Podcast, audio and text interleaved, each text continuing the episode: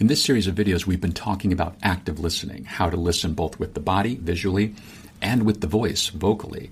I want to talk in this video about restating and rephrasing. These are excellent ways to show engagement and empathy.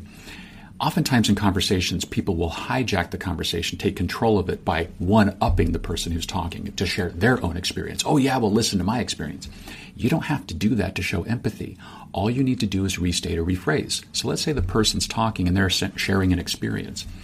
This happened, this happened, this happened. You can break in and say, wait a minute, what you're saying is X, Y, and Z, is that right?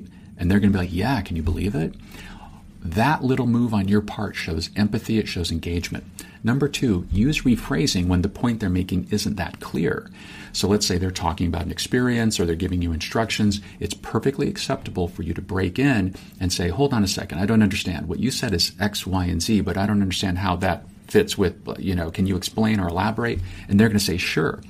Using these two tactics will show the person that you are involved in the conversation, that you are contributing to the conversation, but you are not dominating or taking over the conversation. As a result, they'll trust you more.